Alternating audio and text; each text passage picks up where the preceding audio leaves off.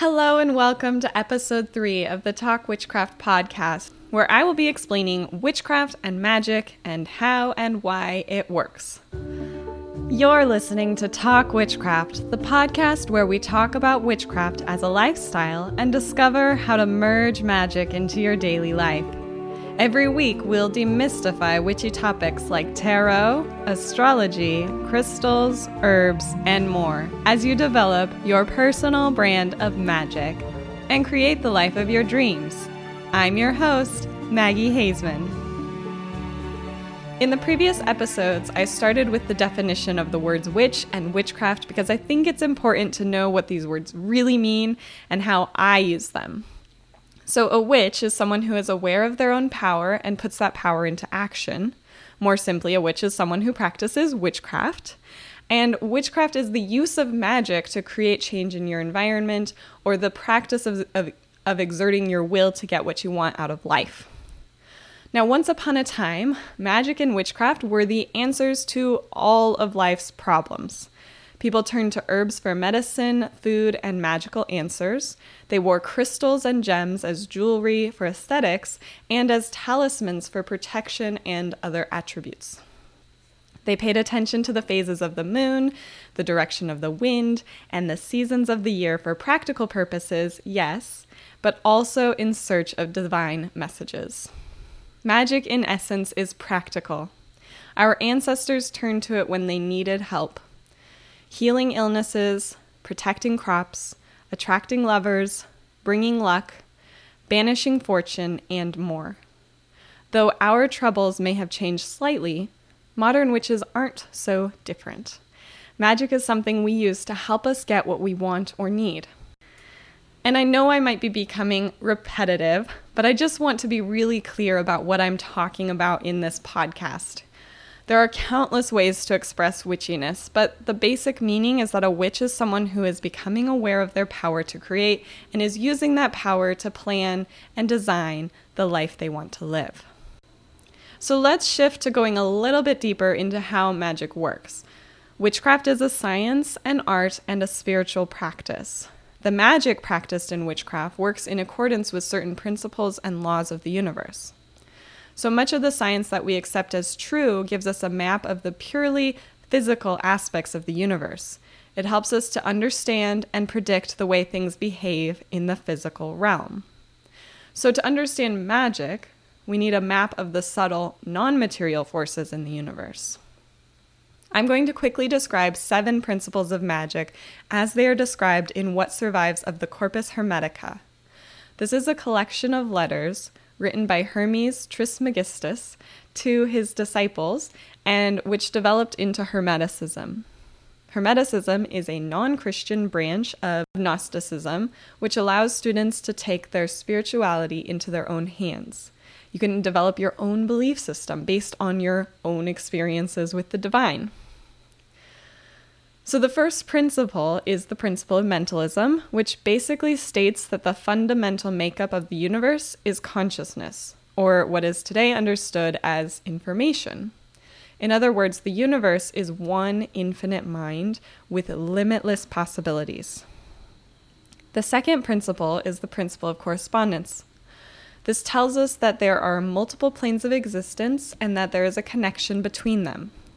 There are likely infinite realms that go beyond our narrow, narrow scope of understanding, but Hermetic teaching simplifies matters by naming just three: physical, spiritual, and mental. The principle of vibration is the third principle, and it helps us understand the difference between physical matter, energy, and spirit. Basically, the difference is the rate of vibration. Physical matter is very dense, it has a low vibration, and then the universe vibrates at an infinite level. And in between, there are innumerable degrees of vibration. The next principle is the principle of polarity. It states that everything can be separated into two wholly opposite parts, and that each of those still contains the potentiality of the other. This means that there is a chance that in the future one thing will exist as the other. Beyond this, you cannot qualify the dual parts. No event is perfect or tragic in its entirety. Then we have the principle of rhythm, which tells us that the vibrations of the universe are not random. Everything in the world has an order. In nature, we see rhythm in the changes of seasons, the phases of the moon, the beats of a heart, the stages of development, and countless other patterns. It's important to remember that one cannot always be creating, attracting, and increasing. We need time for reflection and releasing and resting. The sixth principle, the principle of cause and effect, describes the way in which all of our actions and experiences relate to other events. In other words, every action instigates a reaction, and no action should be viewed in isolation. So the base of this principle is that nothing happens simply by chance. You can find a root cause if you look closely, and this applies to everyone equally. This principle is about what you put out, or the cause, and the result of what you put out, which is the effect. Finally, the principle of duality tells us that everything is dual, containing active and passive principles. The active energy is in the direction of giving out, or expressing, and the receptive energy is always in the direction of receiving impressions. There must be a balance in these two forces in order to see thoughtful action that results in success and creativity. So these seven principles work independently, but are also intertwined. They describe how energy flows throughout the universe and the interconnectedness of life, events, time, and space. These timeless principles have been incredibly influential to those who seek to understand the universe throughout history, which is the most basic pursuit of the Gnosis tradition. Now, I want to talk about the idea of thought forms and how it relates to magic. So there's a lot to say about thought forms, and I won't really have time to get into all of it in this episode, but I do want to start by telling you what they are in case you're unfamiliar. The term thought form likely originates in ancient Tibetan mysticism, but the idea is found in countless spiritual, psychological, and philosophical traditions as well. Based on what we know about the principle of vibration, thought is a vibrational energy. It's invisible, but it takes form when you focus on it. Focus is like food to a thought. It gives it energy, and the thought then gain, gains strength.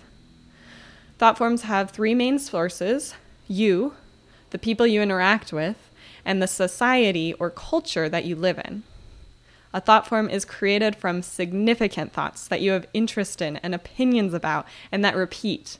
So any thought that you have, or that you were told by someone else or your culture, whether they are about your circumstances, the issues you face in your life, or the world at large, these thoughts will take form as they are repeated and as they gain more energy. So basically, a thought form is a belief. The more you feed a thought, the more it takes hold in your mind, and eventually it does become a belief. So when people say your thoughts create your reality, what we really mean is that your beliefs create your reality, because beliefs are really strong thoughts that you have put a lot of energy into, and they have taken form. So beliefs shape how you respond to things that happen in your life. We know from the principle, principle of mentalism that we are all connected through the divine mind. So in a way, magic is simply the directed use of universal thought forms. The methods we use in magic are effective because they have been used many times by many different people over time and space. When we repeat spells, rituals, ceremonies, and other magical workings, we give them more power. Using ingredients, tools, and materials in a particular way gives them more power.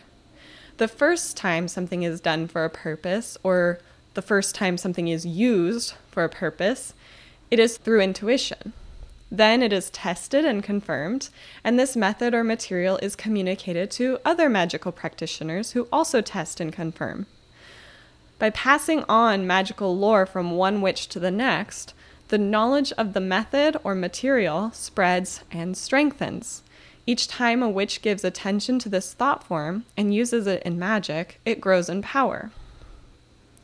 Now, at the same time, your individual mind has power as well.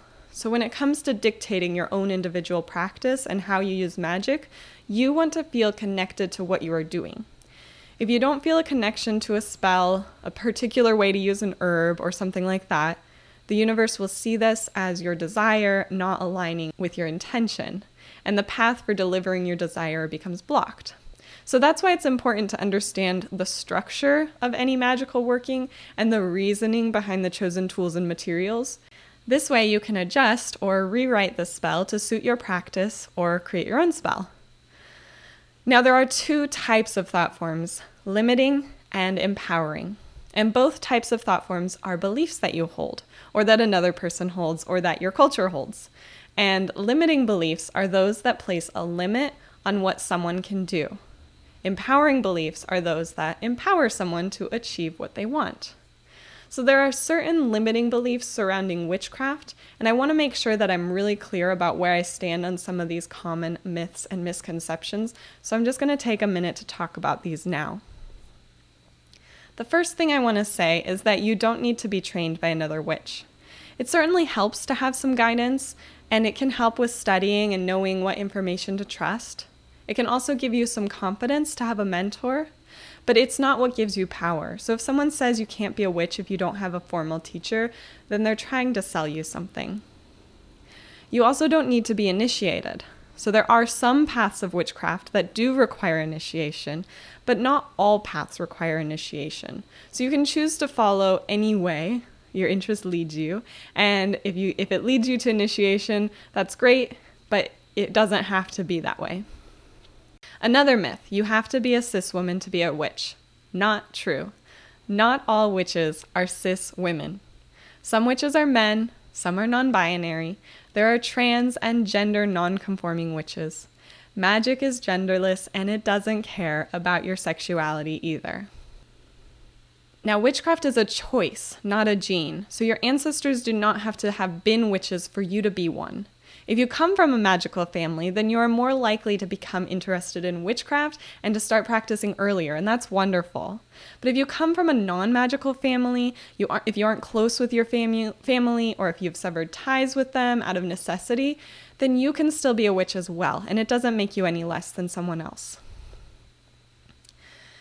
Now, there is no such thing as black or white witches or magic.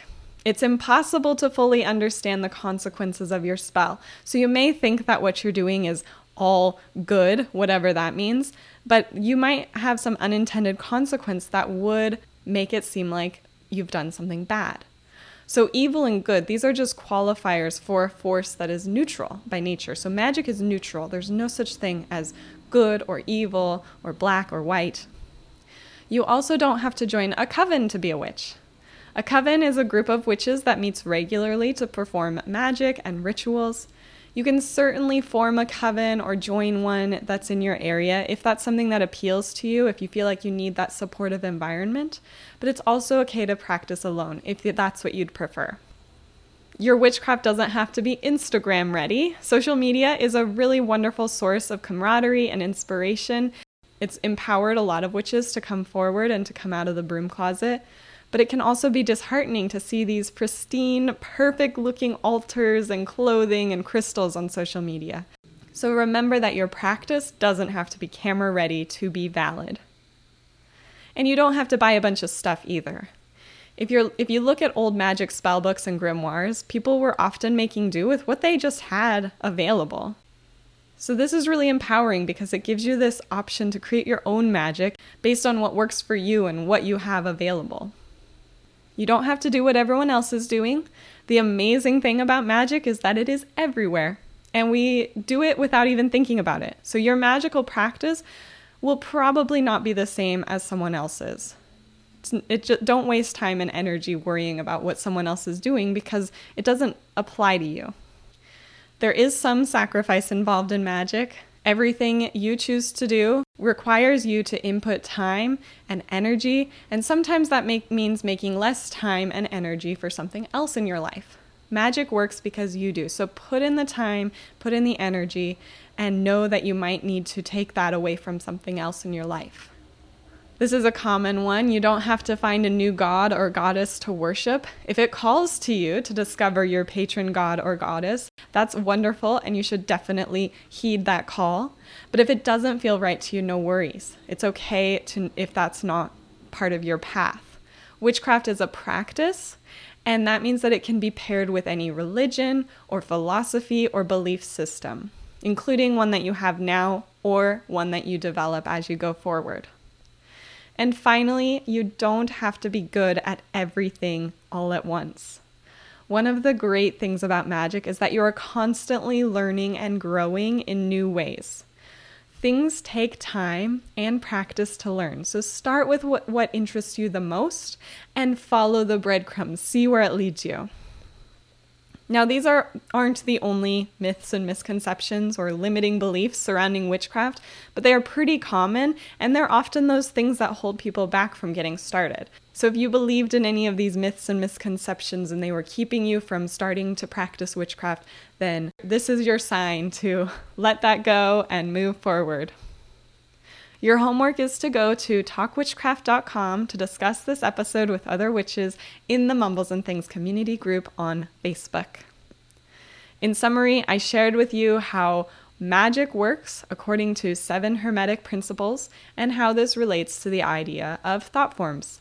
I also shared some limiting beliefs about witchcraft that holds many people back from practicing. You can find out more about this episode by going to mumblesandthings.com slash blog slash 003. You can join me in the next episode when we talk about witchcraft tools and materials, including altars and other sacred spaces, and how to be resourceful. Now make sure you subscribe so that you are notified about each new episode. And please leave a five-star review wherever you listen to podcasts, because this helps the show reach other witches who might find the information valuable, and it helps to grow my podcast. You can find me on Instagram and Facebook under the handle at Mumbles and Things. Wait, don't go yet! Thanks for listening to Talk Witchcraft with me, Maggie. If you've enjoyed this episode, I invite you to check out mumbles academy dot com. Mumbles Academy is the place to be for intuitive souls at any stage of their witch path. Whether you are a wildling at the very beginning of your witchcraft journey and are looking for a safe learning environment, a creator who is committed to your practice and wants to develop your witchcraft skills even more, or a sage who is full of wisdom already and wants to share what you know with others, Mumbles Academy was designed for you. With monthly masterclasses and live Q and A's, an extensive archive of courses and trainings, and a supportive community to help you along the way with encouragement and advice. Mumbles Academy is the perfect place for you to be as you continue on your witch path.